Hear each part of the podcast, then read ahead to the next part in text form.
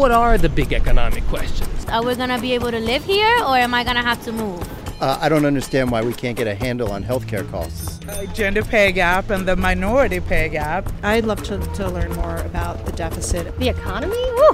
People on the streets have a lot of questions about economics. A lot of folks I talk to don't really know where to turn for answers. Where do you get your information about the economy? Mostly what my dad says. I am completely clueless. Well, most of the stuff I hear comes from my friends. Where do you get your information about economics?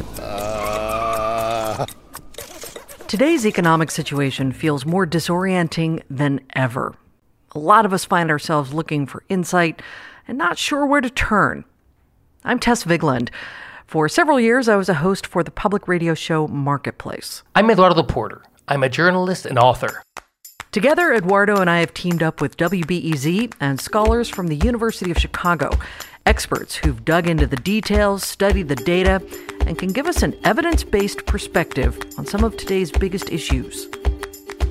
I think the most fascinating set of questions are about what's the proper role for government in a market economy. When we set up a system, whether it's a healthcare system or an unemployment insurance system or a patent system, it generates intended consequences and unintended consequences. We have large amounts of research on trying to understand the costs and benefits of environmental regulation. We have work trying to understand actions to help mitigate the burden of crime. We need a healthcare system that can address not only the emergency of a pandemic, but also the ongoing health needs of an aging population. This podcast is called The Pie. Economists love to talk about the pie. How to grow it, how to slice it, who's getting the biggest share of it. Is the pie being split fairly? How do we fix it? That's the million-dollar question, you know? I don't have the answer for you for that. I wish I did.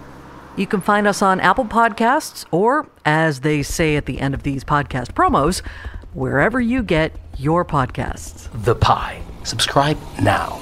Yes, I would listen to that.